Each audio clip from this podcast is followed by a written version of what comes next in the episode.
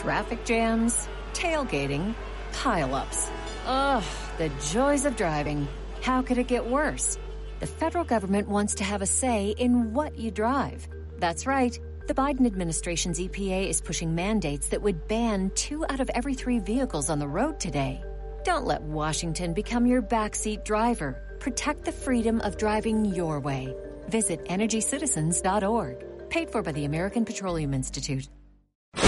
Greg Kelly, the latest breaking news and opinions, entertaining and informative. And uh angry. yeah, I can be angry. And I'm very angry. I'm ve- Hey, New Jersey, what the hell did you ever see in Chris Christie? What the hell did you ever see in that guy? What was it, huh? You got to look back. He was he was an ordinary humdrum, run of the mill, uh, kind of Republican nobody. Got lucky, and then thought he was somebody. Ooh, and then he started acting like somebody. Watch out, Chris Christie. That it's too easy to make fun of his weight, but you know when you're that big, it does make me wonder about whatever. I don't know. All right, look, I struggle with my weight, so. Then again, it does look like he could have planets orbiting him. Uh, he said this about President Trump yesterday. It doesn't get any swampier than this, any more selfish than this, and any more wrong than this. Chris Christie, total swamp guy who will never be president, never be vice president.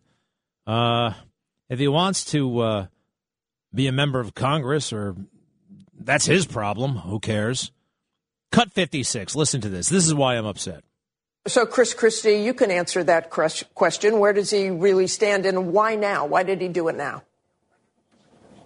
Well, look, um, Martha, I think that the actions the vice president took on January 6th spoke loudly, and I'm glad he's finally put words to it. I don't know why it took him so long, but I'm glad that he did. Um, and let's face it, let's call this what it is.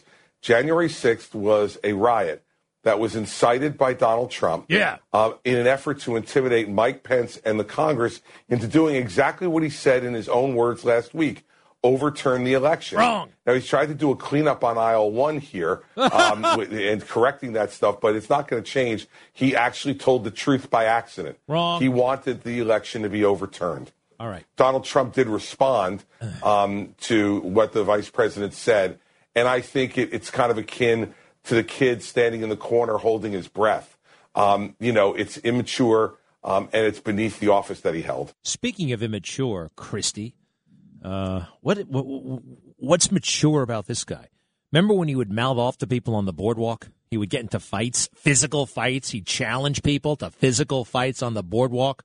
Hey, I'm the governor. Get out of my way. Eh. Well, none of that stuff is true. Donald Trump did not incite a riot. You can't, you know, it's not. Not only is not provable, it's just it did not happen. You can you can wish that it happened. You can pretend that it happened. You, c- but it didn't happen. And for that swamp guy to say that on ABC News, I guess it's all to appease the uh, his, his his bosses.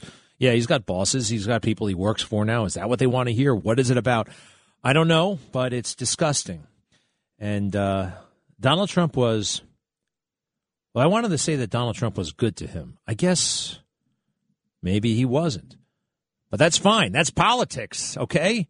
I think uh, they were on debate stages together, and uh, Christie insulted him. Christie had to drop out of the race real quick.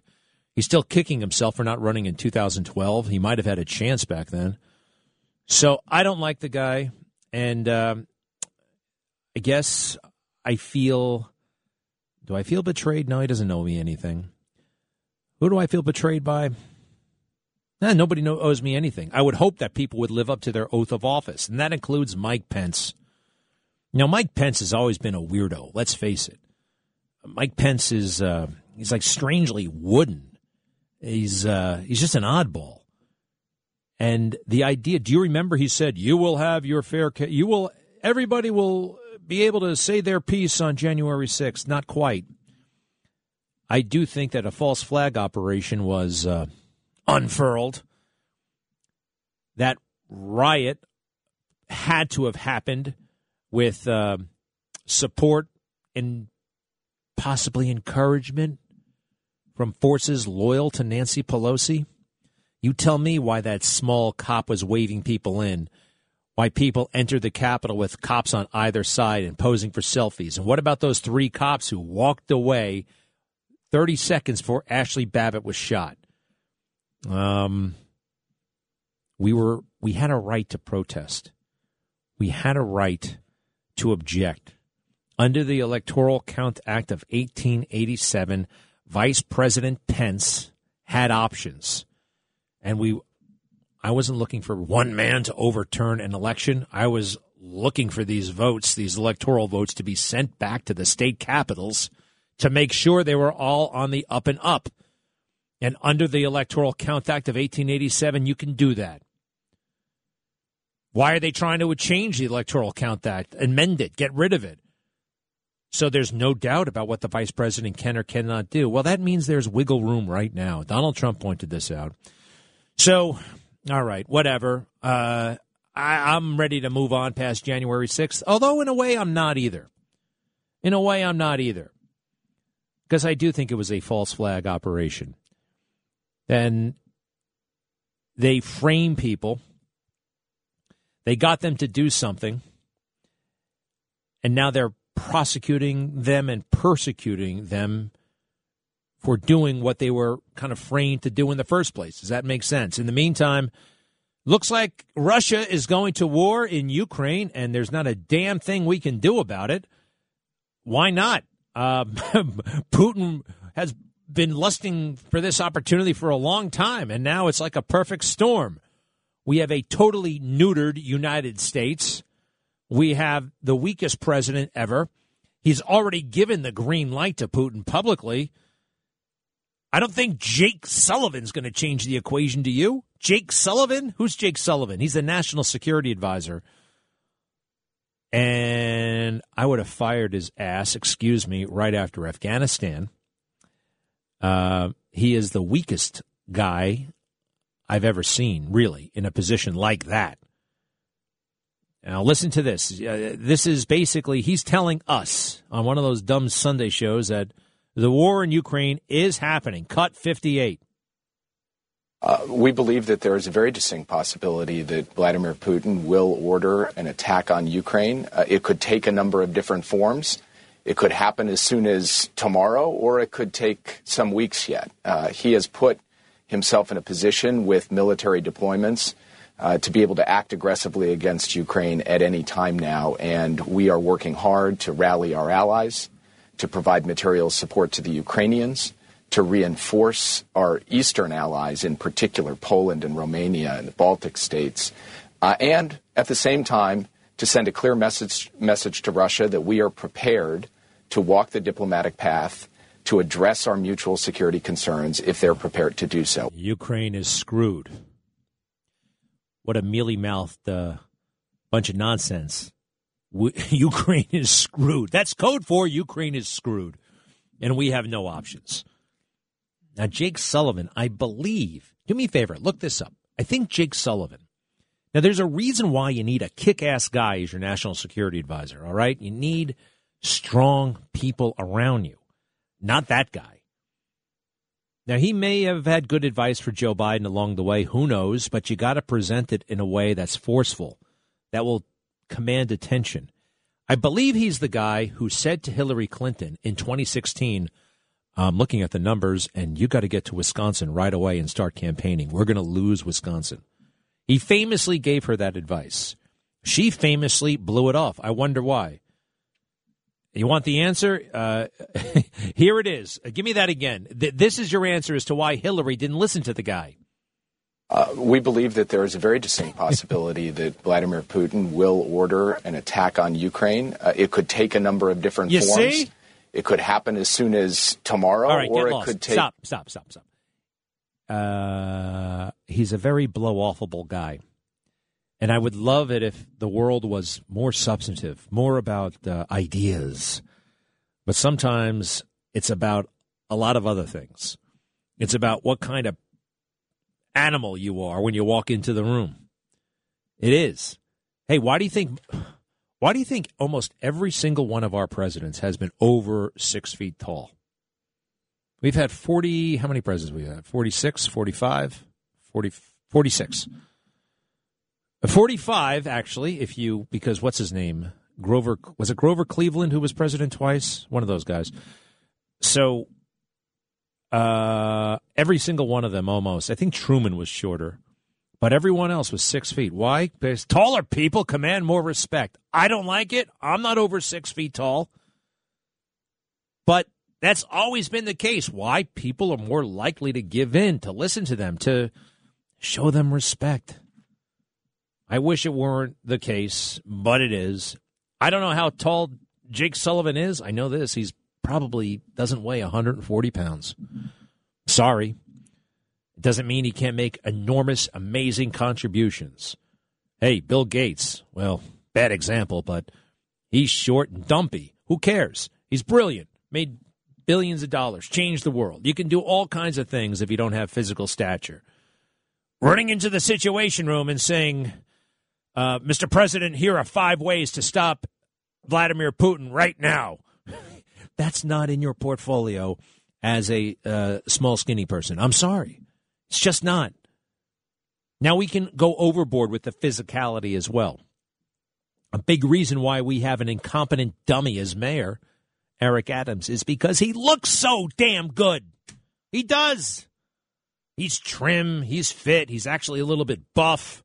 Look, has great clothes. But he's a racist and he's an idiot. And he has absolutely no idea what he's doing.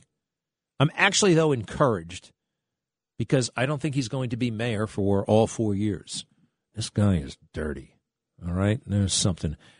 And we have audio of him. You know, I would be one thing if he got caught in horrible racist language, you know, when when he was a teenager, when he was in his 20s or his 30s or um, this is when he was running for mayor. Here's sounding. This is when he's already the borough president. He's 50 something years old at the time. And he's talking about, I don't want to say the word, but here it is cut 61. Every day in the police department, I kicked those crackers' ass, man. I was unbelievable in the police department with one of the black law enforcement. Came a sergeant, a lieutenant, and a captain. You know the story. Some people all of a sudden trying to reinvent me. But the reality is, what I was then is who I am now. An ignorant fool? All right, because that's what it sounds like to me. And that's actually what I know about you, Eric.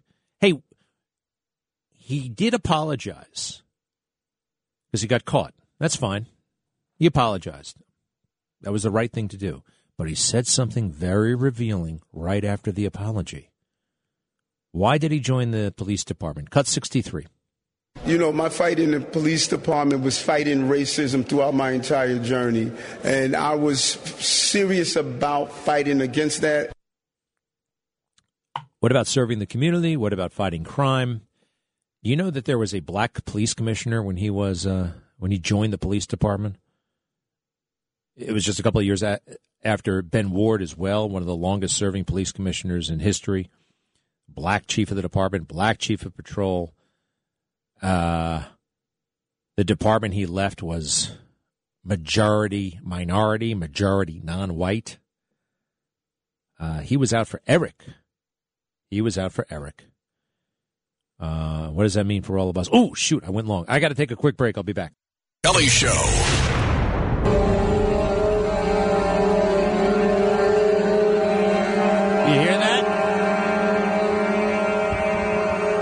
That sound?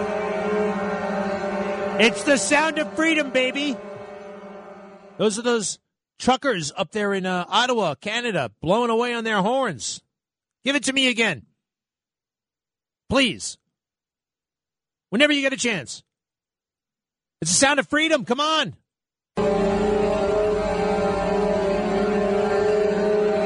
All right. All right, that's enough. That could get annoying after a while. but I am on those truckers' side big time. Big time. Thank God for those guys. Now they're treating them like they're total terrorists. They are freaking out up there. I don't understand the problem. you look at the video, they're parked. I think they're parked legally. If they're not parked legally, give them a ticket. They're acting like these guys are terrorists. Did anybody see Black Lives Matter for a year and a half, shutting down everything, blowing up stuff, running around like crazy, killing people, burning things to the ground? And that was beautiful. That was wonderful. That was about equity and justice. And this, I mean, it's it's really great. And you know, I like truckers because a couple of things about them. Number one, obviously, there's not one lazy trucker in the world. Not one. It's impossible to be a trucker and be lazy.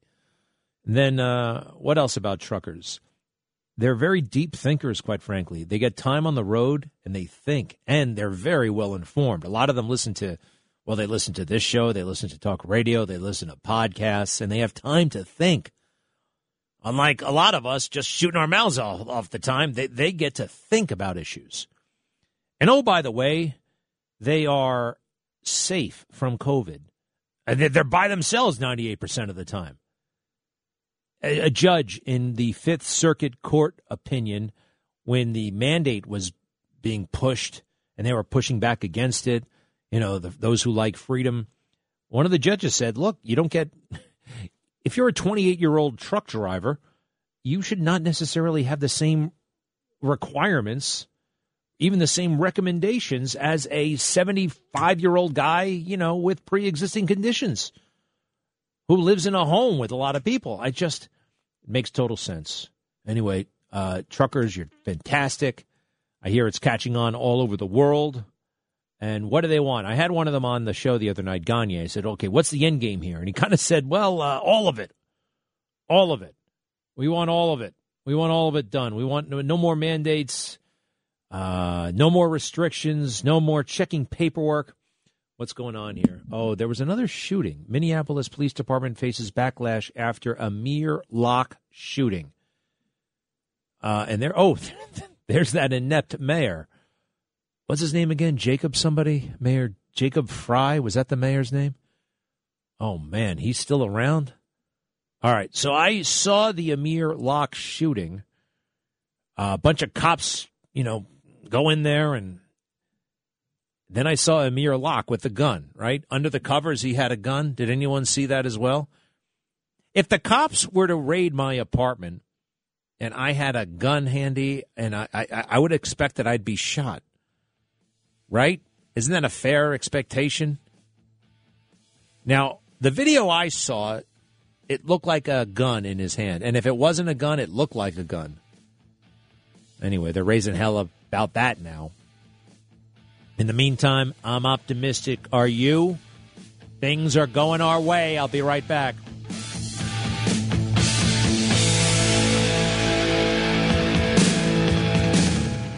you can depend on us. Enable the 77 WABC Greg Kelly Show.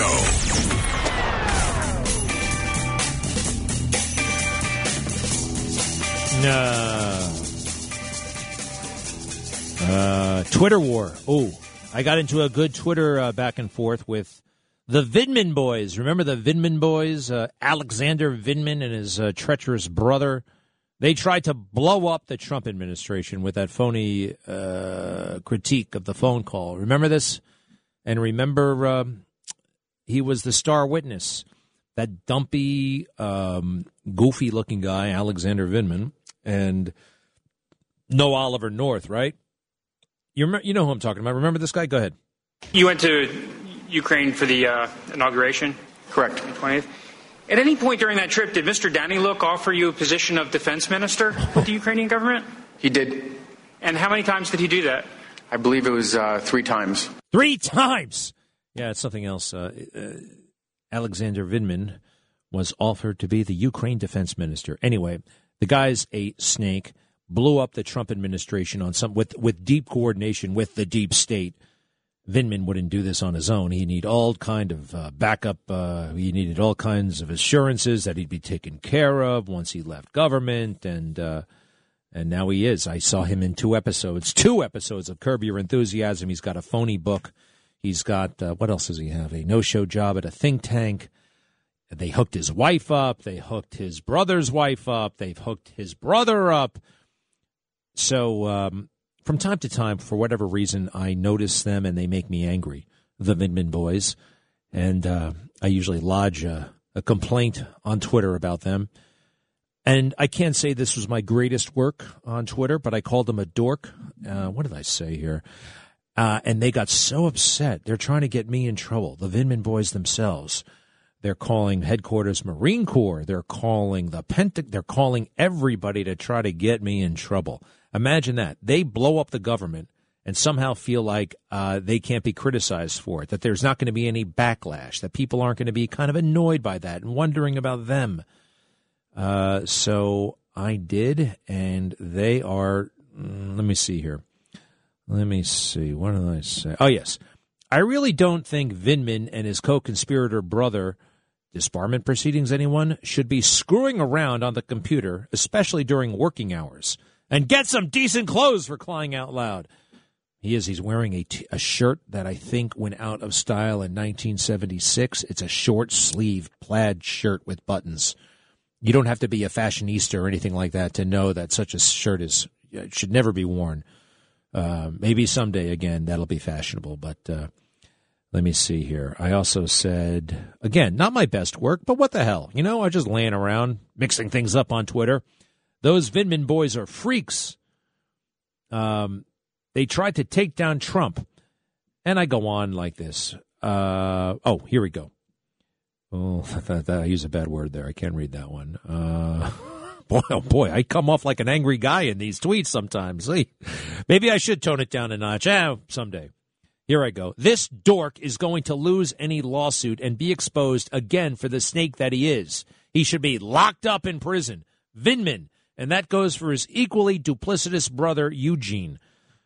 Now, again, these creeps were working in the White House, listening in on Donald Trump's phone calls, and then running to the lawyer saying, oh, he, he did something wrong. Uh, he didn't do anything wrong. These guys should have stuck to the cubicle. They should have listened to their old man. Vindman seemed to think that he was the guy who would set policy regarding Ukraine or his precious interagency. It's up to the interagency. No, it's not. It's up to the President of the United States. He got elected. Eugene, Alex, you guys go get elected. Good luck with that. So then they go nuts. I put that out. I called him a dork. So what? This is Eugene Vindman. And now the, the thing that I got him on, I think he's in trouble here. He could be. I'm not going to bother other than, but he says, Lieutenant Colonel Kelly, see Article 89 of the UCMJ, disrespect toward a superior officer. Let's see what the Marine Corps has to say. Signed, Colonel Yev Vindman. Oh, he thinks he outranks me. Let's see. What else? and then his brother, who I can't read his tweets because he blocked me on Twitter. How about that for a warrior, huh? He blocked me on Twitter.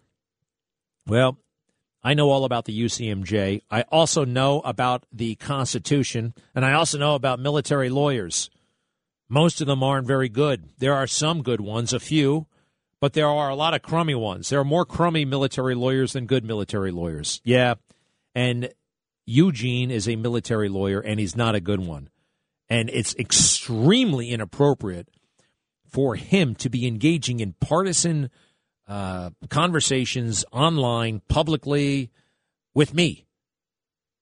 Uh, I can. I am a talk show host, okay? I am allowed to do these things. This is a free country, baby. And I'm allowed to say whatever I want, including uh, it, again, maybe it wasn't ideal. Maybe I could have come up with something more clever. But they, the Vindman brothers are two dorks. And now they're trying to get me in trouble. Well, good luck with that. It's not going to work. All right? Look at the Constitution. Look at the Constitution.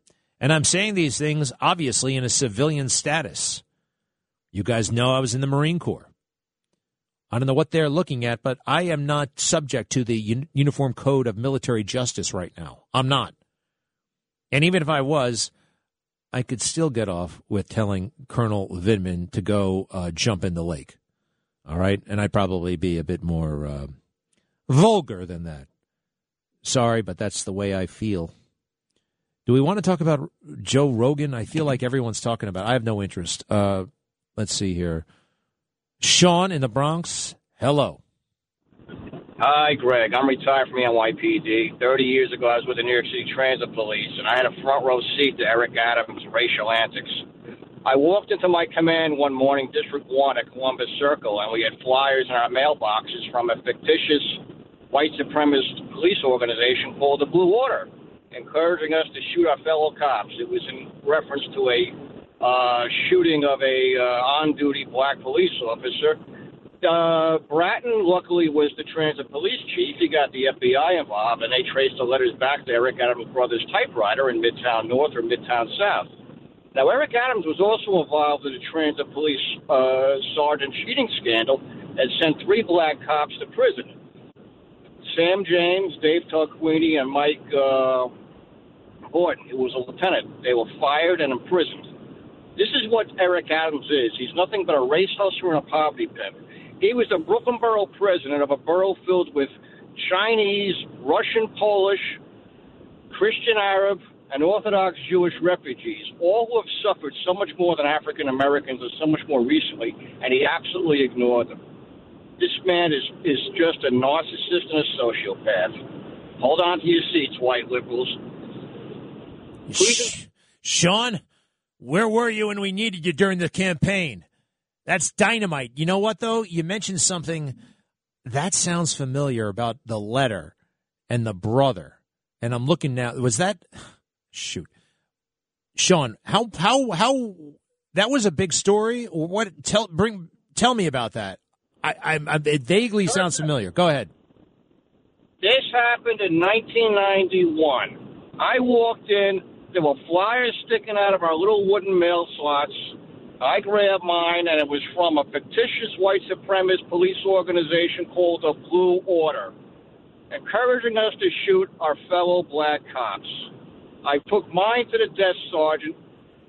I no, no, okay, so you, said you, you, said you said the FBI was brought in, and they established that it came from Bernard Adams, Eric Adams' brother, typewriter. This is what you're telling me. Now, I'm trying to verify this and substantiate it. It sounds familiar. Um, how can I do that? I don't know. I don't have proof, but I did see the letter. I saw the letter. I turned my letter over. I, I'm kicking myself in the butt for not making a copy of the thing and having it notarized. Because there was also an issue of the sergeant cheating test scandal where uh, a female Hispanic cop, Lizette LeBron, uh, got the answers notarized when she was at the Guardians uh, meeting. Uh, and and she turned them all in. She was a hero, Lizette. And Eric Adams turned against her and basically slut shamed her, claiming that she was uh, having an affair with Lieutenant Mike Gordon. I encourage other uh, cops that worked in District 1 or District 2 to remember this, to call in and to come forward. Do I have proof that the uh, FBI uh, was involved and traced the letter back to Eric Adams' type brother's typewriter ribbon? No. But that was the strong rumor back then, and these these rumors don't come out of thin air.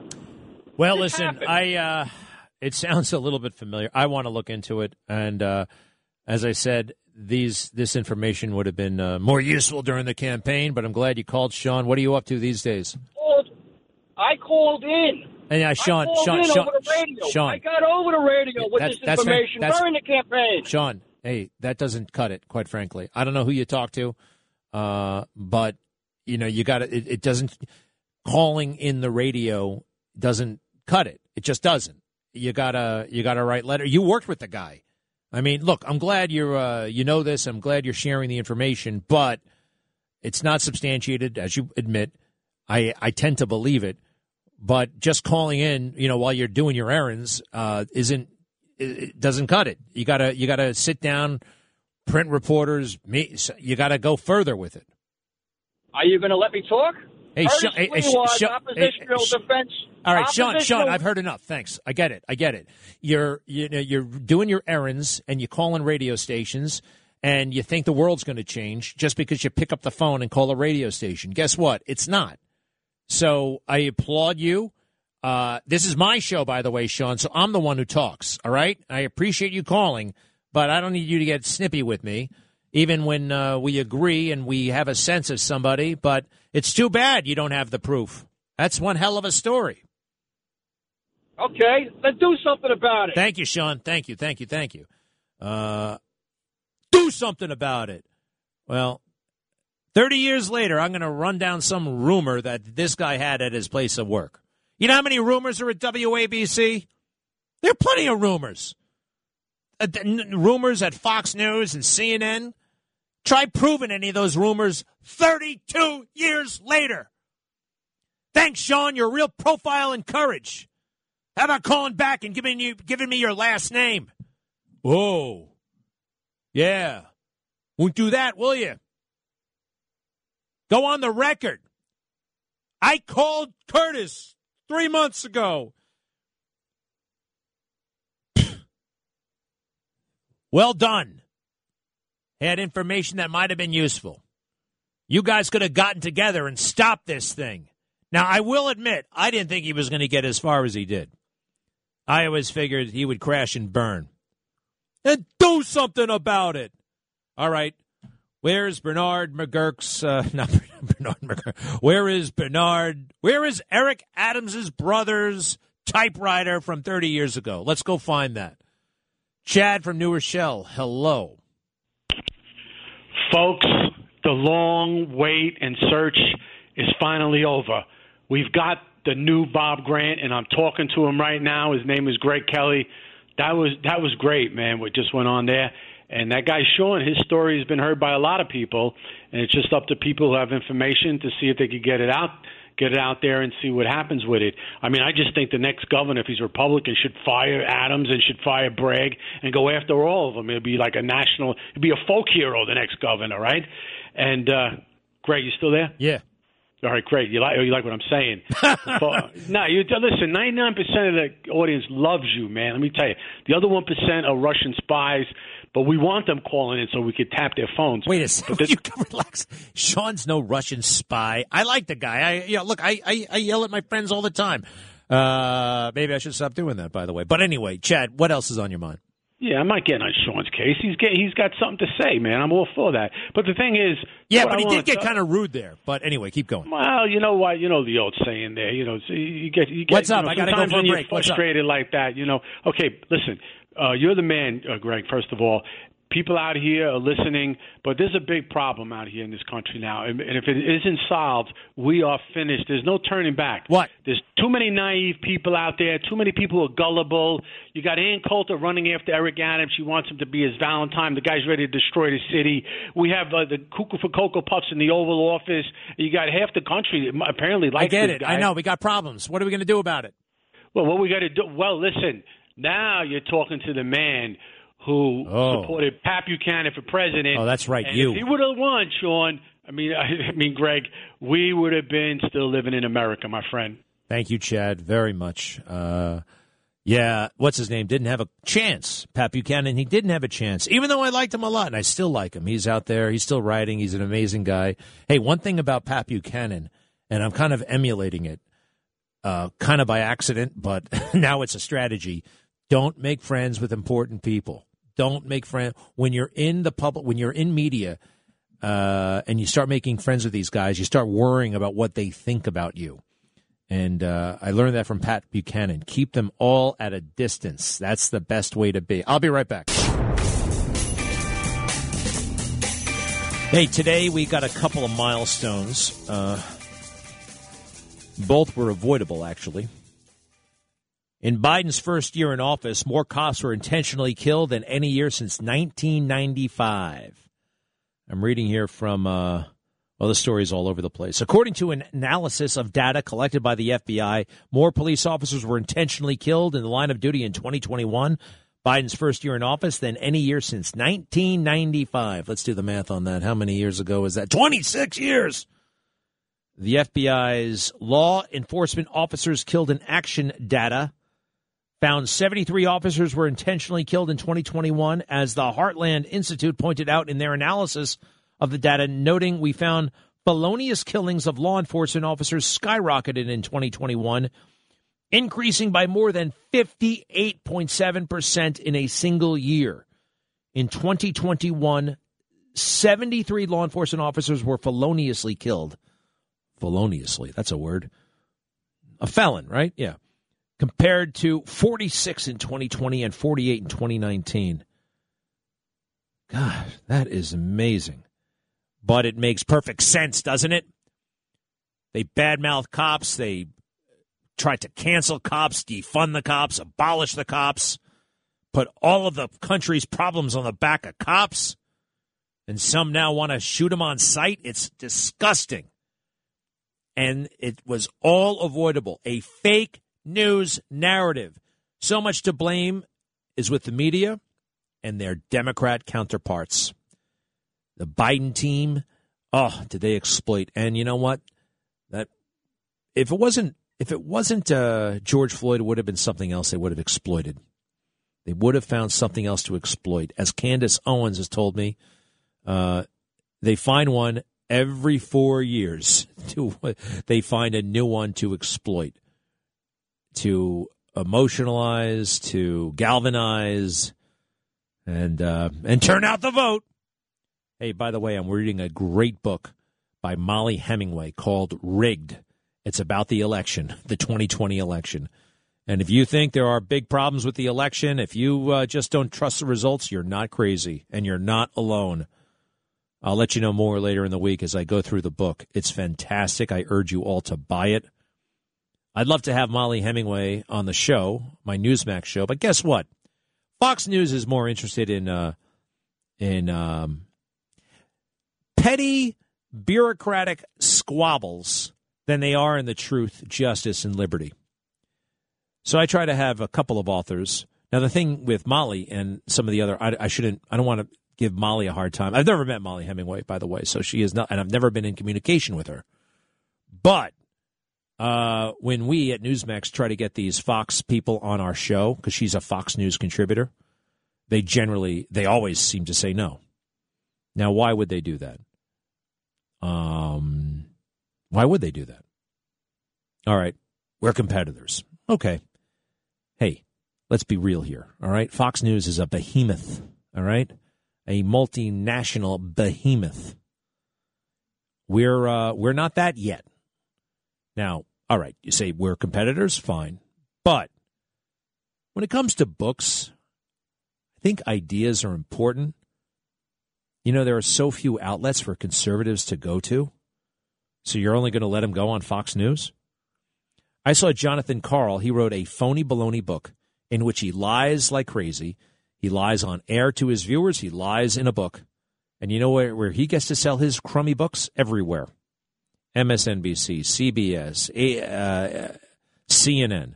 Now, he works for ABC. They don't do that. They don't pull that game on the left. They just try to Get the word out. I'd like to get the word out too on television. Thank God I have this radio show. I'd, and, and news, we'd love to have her. But Fox plays that silly game. Their bureaucratic, uh, whatever it is, petty rivalries. They're not. They're not interested in ideas. They're interested in their money, status, playing political games, uh, what's with the music? So, what time do we break anyway? Fifty-eight minutes or fifty-eight thirty? Fifty-eight ten here. Well, that's in fifteen seconds. All right. Okay. Uh, check out the cafeteria situation. I've not been there, and uh, be back after. Uh, how long are we going to be gone? We'll be back at 205 and thirty seconds. All right. Thank you. Greg Kelly. The latest breaking news and opinions, entertaining and informative. Wow. Hey, did you, hear what Lydia said? Uh, Cuomo may run for attorney general against Tish James. I would love it. I would love it.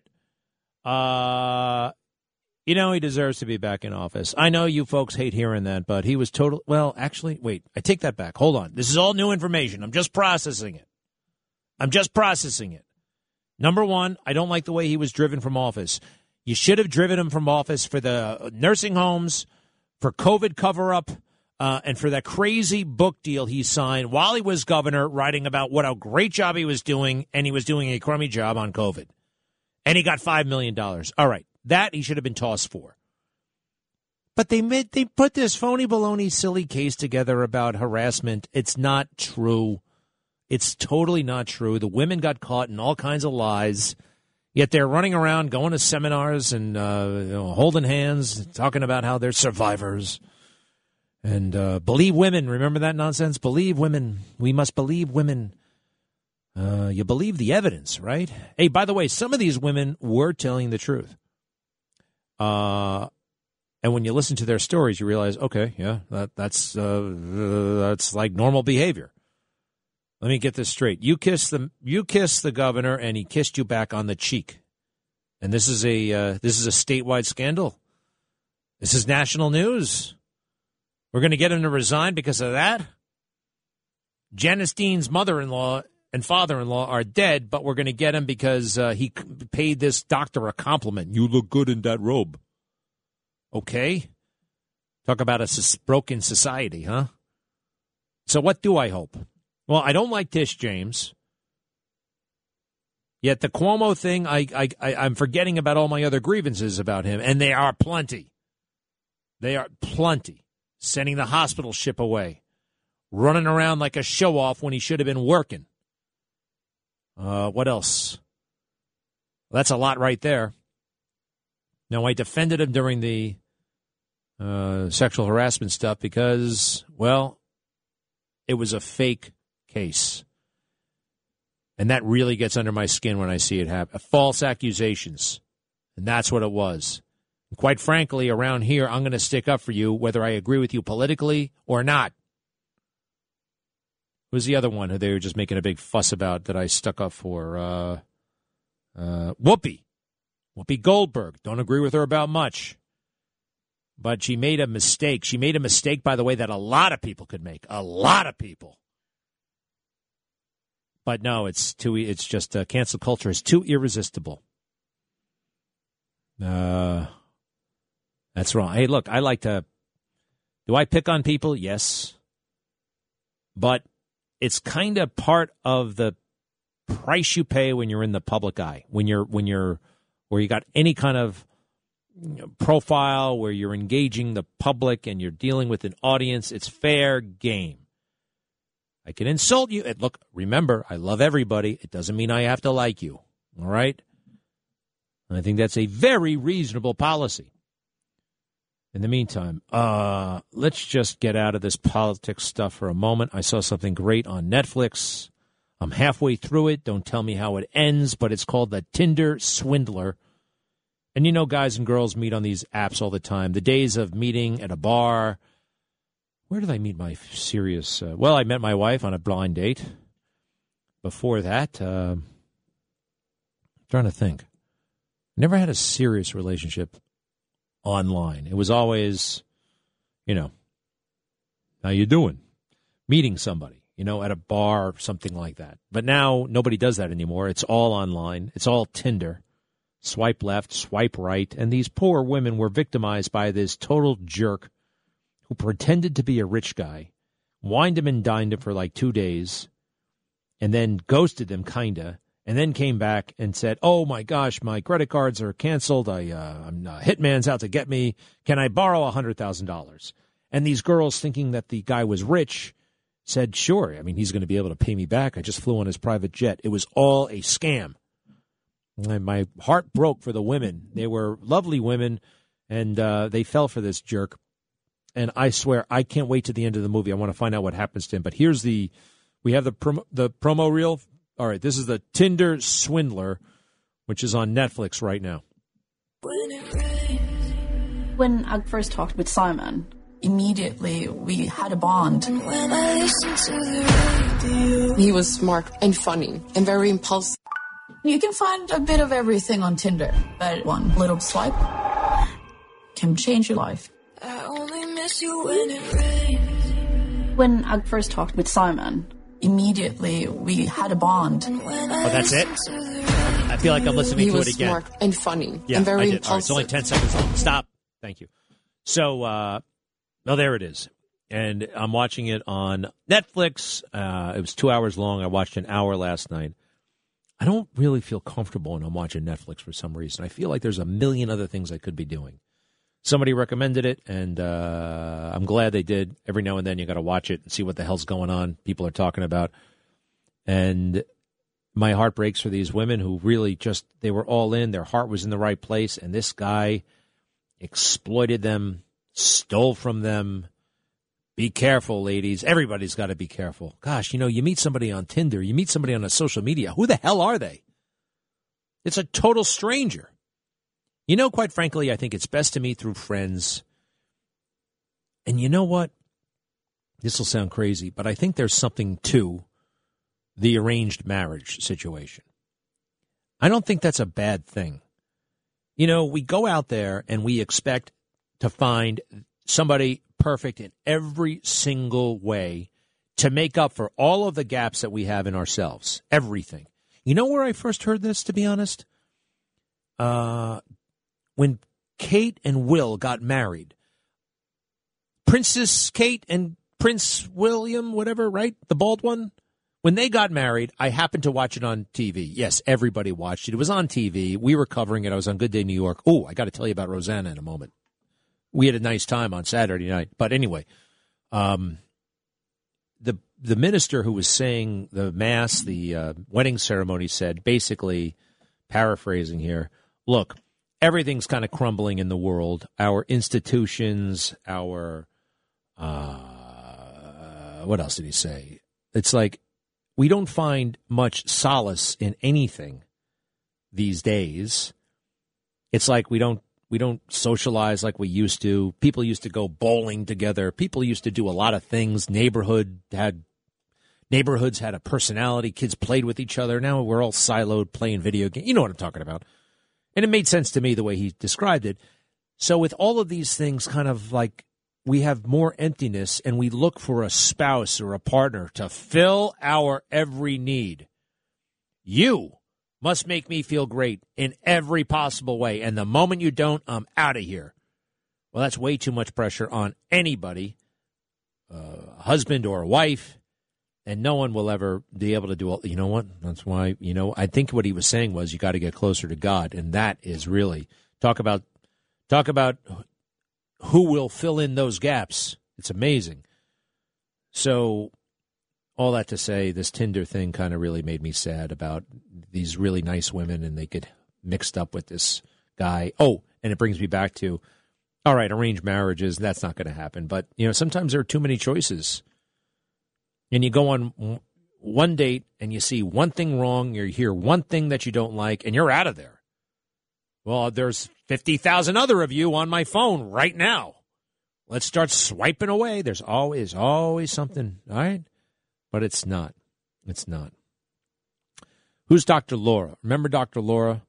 I heard this years ago, and I wish I had stopped and listened to it.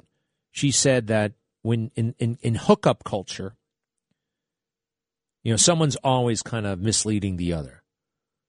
Well, what do you mean? Two consenting adults. Yes, she understands that, but someone's in it for the long term, someone's in it for the short term, someone has, you know, it's just never, when it's one, two, three, jump in the sack, you don't know what you're getting, and someone's probably being dishonest.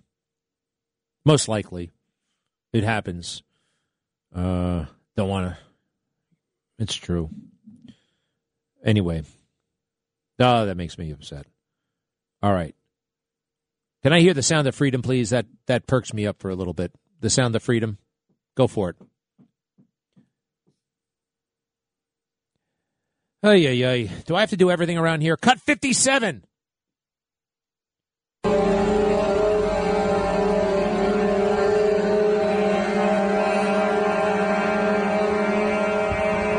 That's enough freedom. The sound of freedom. Those Ottawa truck drivers. And you know what? Speaking of online apps, I am never, ever going to use GoFundMe again. GoFundMe. Now, I have funded a couple of, well, online, I joke that I've never given through GoFundMe. I have. GoFundMe, no more. GoFundMe is not giving those truck drivers the $10 million that people want to give them for food, for fuel, for whatever else they need the money for, for wages, because they're they're going all in with this protest. GoFundMe says we don't want to facilitate violence. We don't want to facilitate uh, anything that's terror related. Give me a break. Terror related. We all saw what happened during the summer of Black Lives Matter. Can you believe that that they're putting those folks on that playing field, on that that level? It's awful stuff. It really is. Uh, so don't do anything with those GoFundMe people ever again. Fair enough. All right. The other thing I wanted to tell you guys about, I have to uh, tonight on Newsmax. Oh, uh, eh, it's not really that big a deal, but the Adam Kinzinger Republican. Uh, eh. oh, is anybody in the world going to go to their colleague today and say, "Did you see what the Republican National Committee passed?" Oh, the Republican National Committee said that January Sixers were that was legitimate political uh, behavior. Well, a good chunk of what happened on January 6th was legitimate political behavior. President Trump's speech, legitimate political behavior. All those people who listened to the speech, legitimate political behavior. All those people who marched to the Capitol peacefully and patriotically, legitimate political behavior. Then things got a little bit dicey. Not everywhere, though. Not everywhere. I'm approaching the Capitol. Oh, this officer is letting me in? Legitimate political behavior? Question mark. If a police officer says right this way and I go in, is that what, what well, the Capitol, you know, the Capitol is not Buckingham Palace. You know, citizens are allowed to go into the Capitol. So maybe some citizen, however, you got to go through a certain way. You got to go through metal detectors. I understand that, and I like that. I approve of that. It should be that way. It should be ordered. Should be safe. But why did some of those Capitol Hill cops let people in? And now they've really rigged the conversation. Wait a second. You're questioning the cops? You don't support law enforcement? See that little trick? They try it with me all the time. Guess what? It doesn't work. All right? I've had my ass in the grass. Hmm? Don't don't whip out that card, you swamp fake news reporters. Look up where I was between 1991 and the year 2000, hmm? And get back to me. I'll be right back.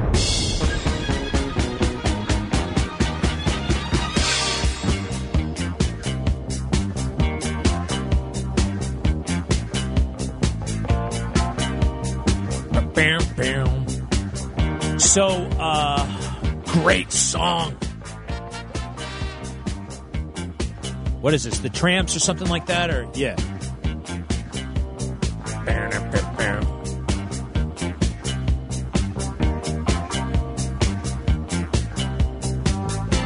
Burn, baby, burn. All right.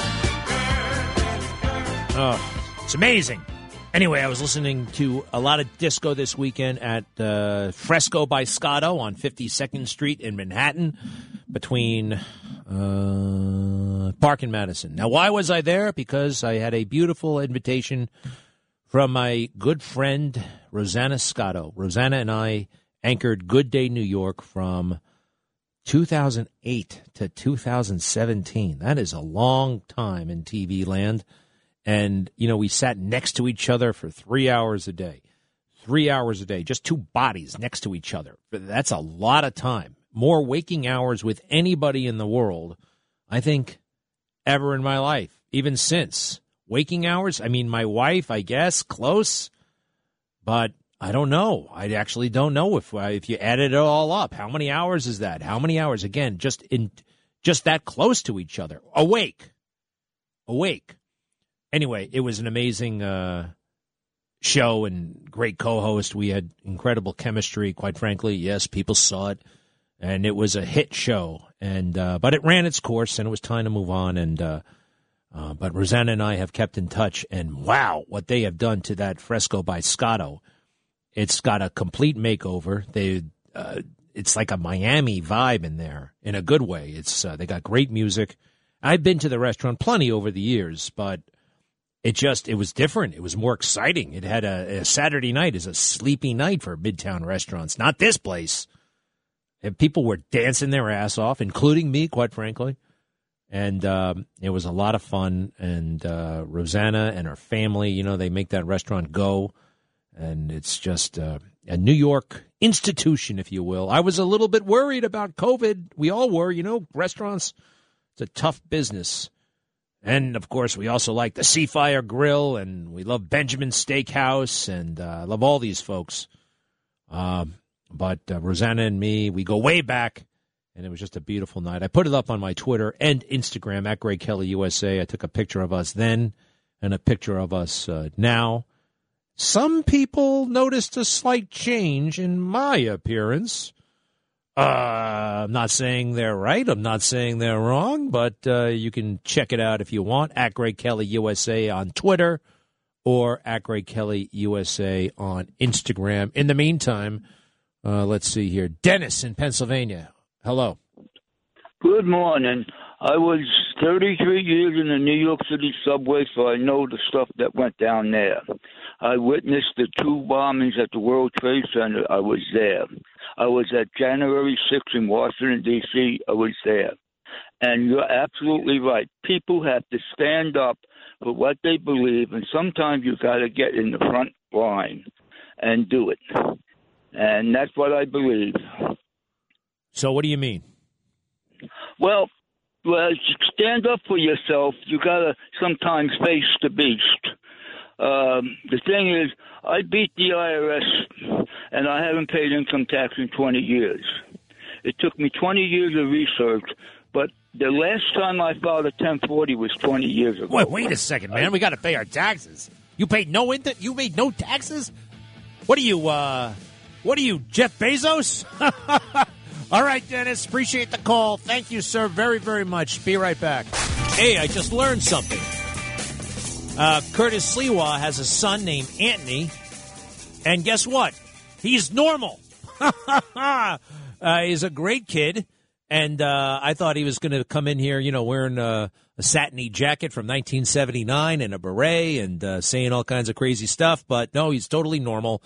And by the way, thank God his dad Curtis is not normal because uh, we love him and uh, he's amazing, the one and only Curtis. I wish he were mayor right now. We got big problems. Uh, I don't think he's going to make it. I don't think he's going to make it. I just don't think Adams is going to make it.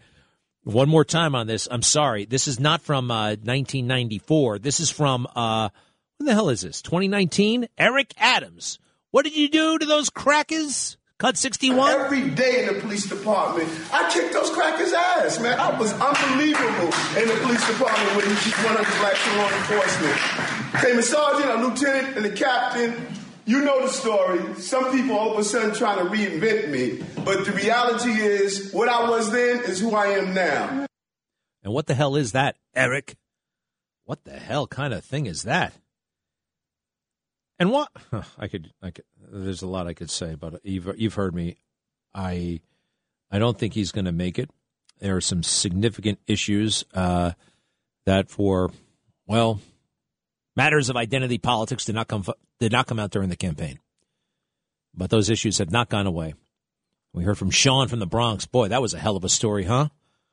We'll uh, we'll see if that checks out.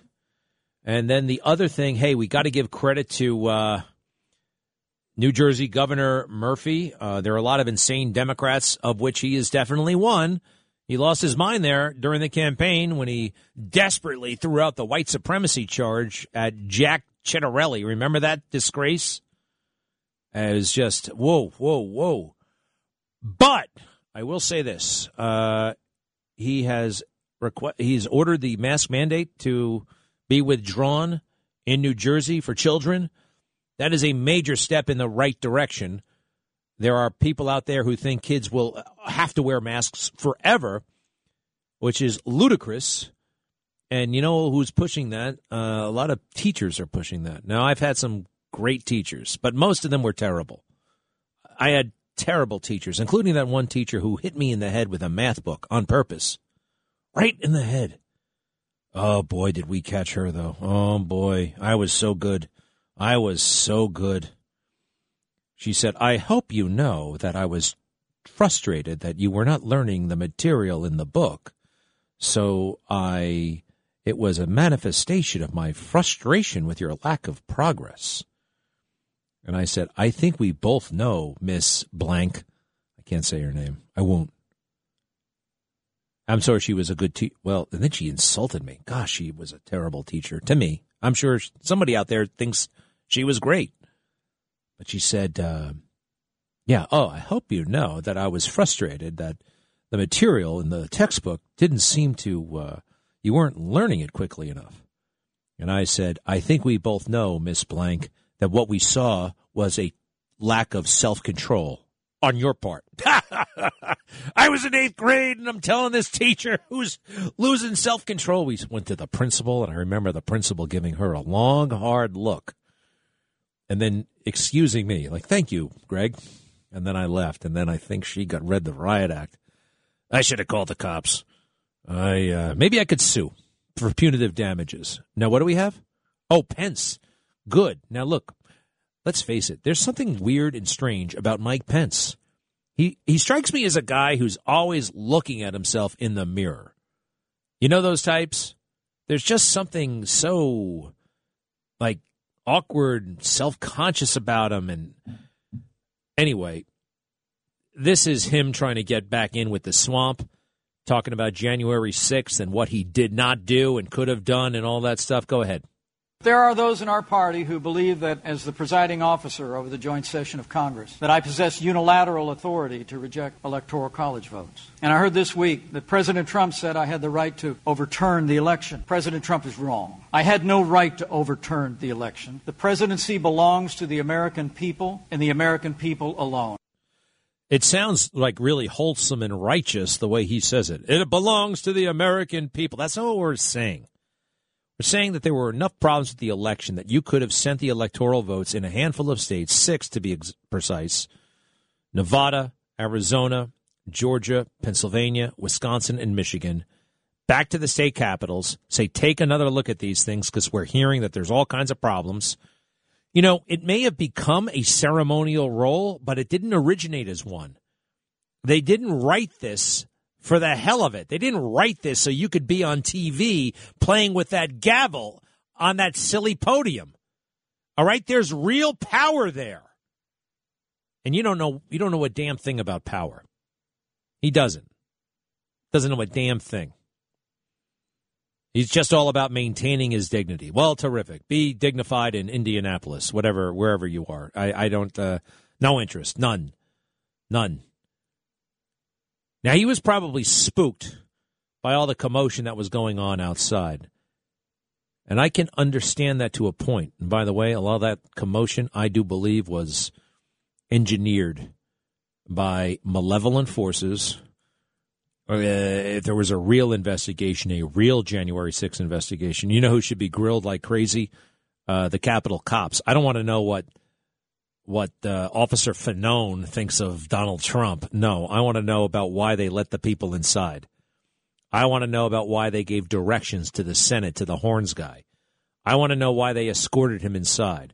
I want to know why those three cops walked away just before Ashley Babbitt was shot. I want to know more about why Ashley Babbitt was shot.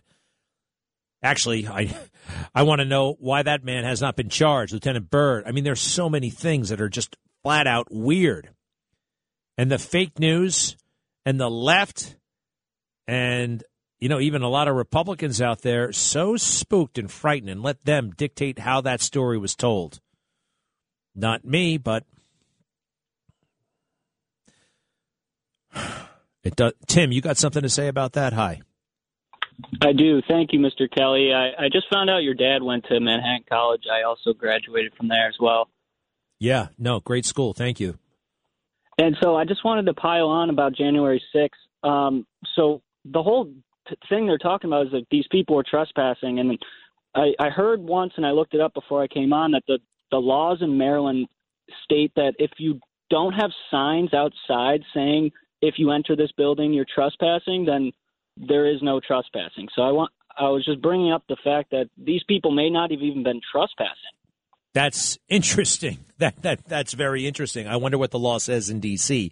Now we did see barriers, and you know, you know, you're not supposed to cl- cross police barriers when the cops are telling you to go back, but not everybody crossed police barriers. And also, you'll notice at those police barriers there weren't enough cops. You know, three cops trying to hold a thousand people back. What the hell was that all about? That's interesting. Why do you know so much about Maryland? Oh well, I don't. I just heard it online, and I I wanted to make sure it was true.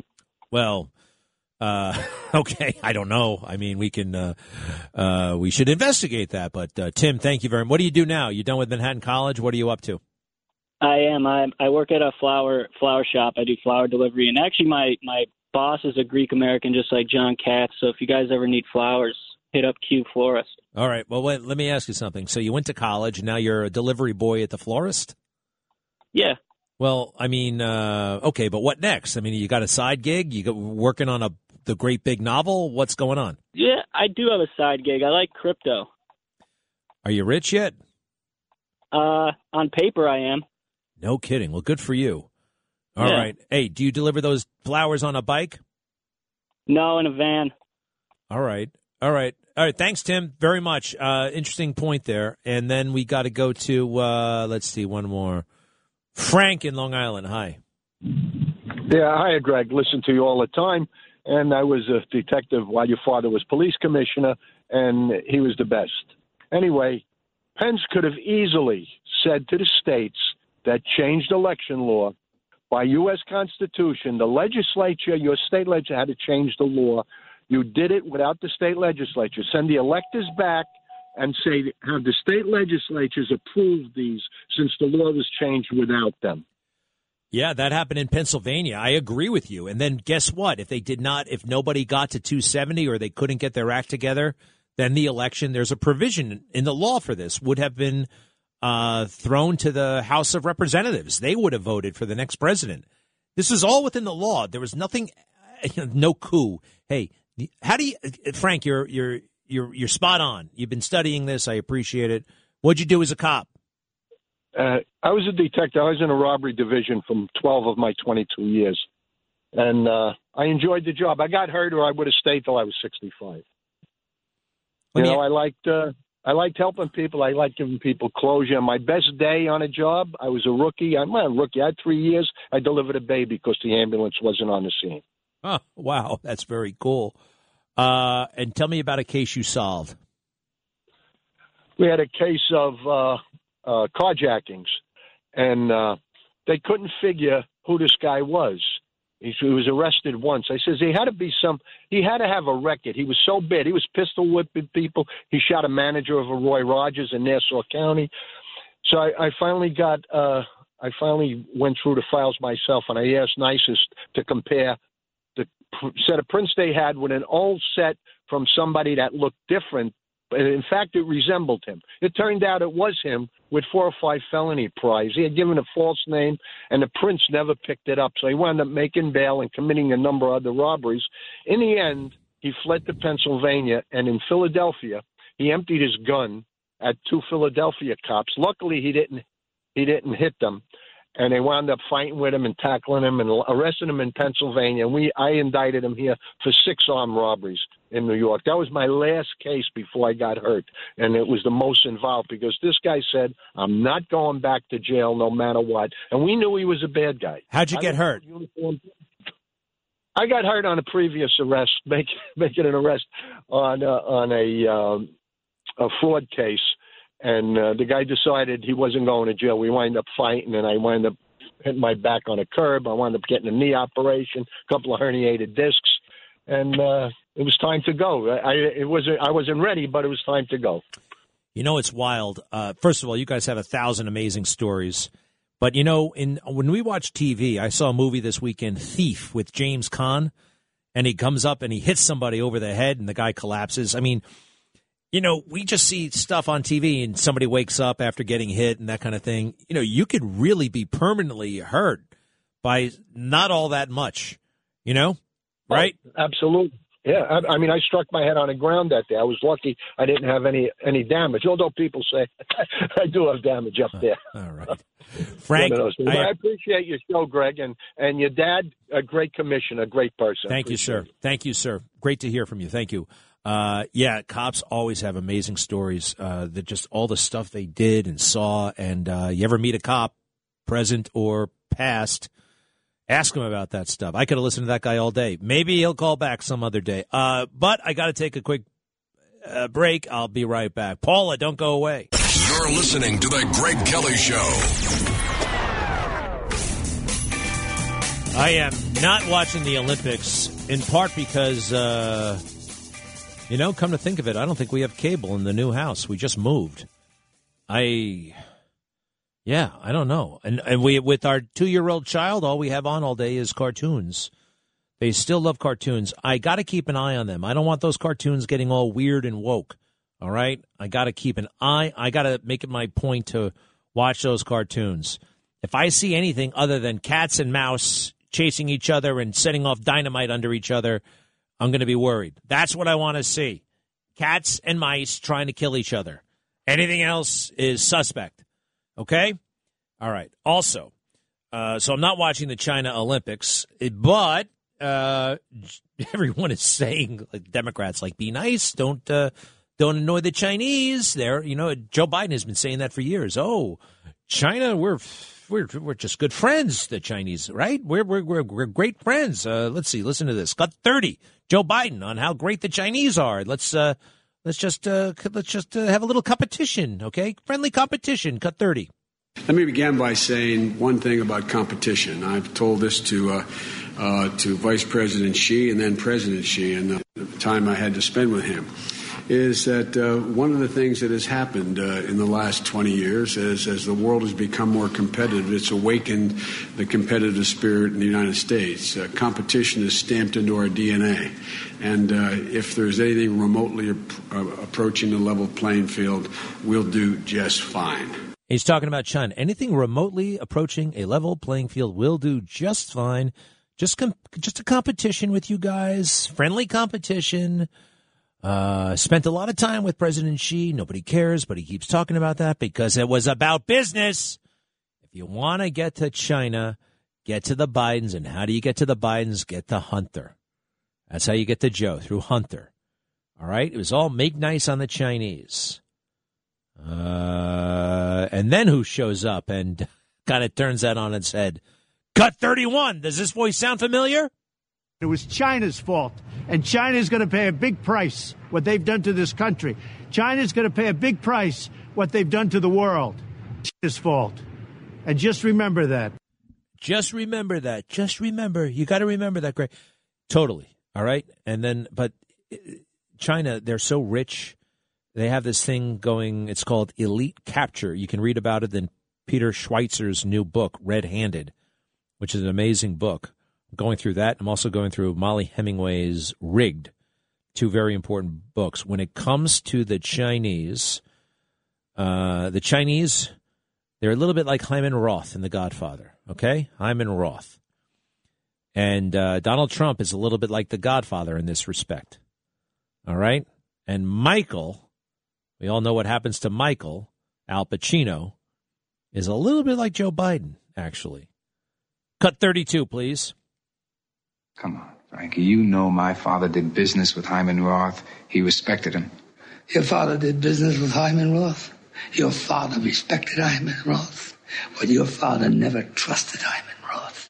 And that's the way it should be with the Chinese. You can respect them, you can do business with them, but never, ever trust them.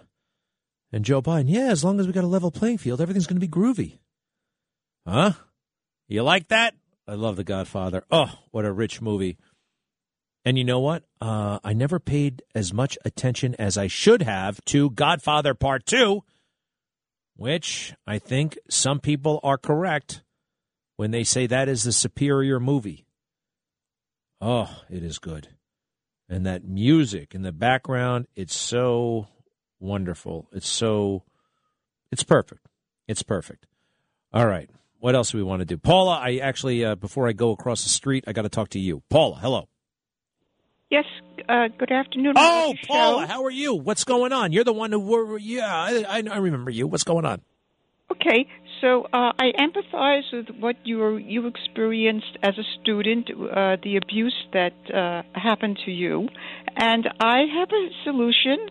Uh, because of the high intolerance that's going on in the United States, um, I suggest that there be um, body cams that uh, children uh, should be allowed to wear to be able to uh, combat uh, student abuse by teachers or others or other students, and also to uh, uh, even out the playing field, uh, teachers uh, should be uh, required to wear the cams too, if Oh, requested right. by parents. No, we're not going to do that. I mean, look, number one, most of these classrooms have uh, security cameras in them already, right? And every kid's got a cell phone anyway.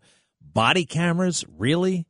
You're going to, I mean, we're still having trouble making the cops wear those. I mean, are you serious, Paula? Come on. I don't think you've thought this through. Body cameras for the children, body cameras for the teachers, and we're just going to be a big, great big tattletale society? I don't, I don't think I like this. I don't think it's practical. I don't think it'll ever happen. And oh, by the way, we got security cameras everywhere, and we almost have de facto, de facto body cams because every kid's got a phone and every teacher's got a phone. You know what I mean, Paula? I know what you mean, but I believe that we have to improve our school system, and that would cut down on intolerance. And right now, you see there's tremendous intolerance in subways, streets, wherever you go, and also with CRT. You don't know which teachers are being uh, a little bit too uh, aggressive in forcing that down. I know, but we're not going to have. We're not, they're just not going to wear body cameras. Get that out of here. That's not going to happen. I think it should be voluntary. I just all right. Well, uh, uh, we'll get uh, right on that. Look, they got the they got they got cameras in every single classroom, don't they? Just about. I think that, Ah. that I think that if parents think it's necessary to protect their child from abuse, even one time abuse, you remember for the rest of your life. You know how you protect yourself from everything? Stay home. You know, you're going to have to go out into the world and something just might happen. I don't want it to happen, but it might. And uh, yes, that teacher hit me in the head, but I learned a few lessons too. I learned that I can be pretty cool under fire. Listen, I got to I got to go. I'll see you tonight on Newsmax. Thanks everybody.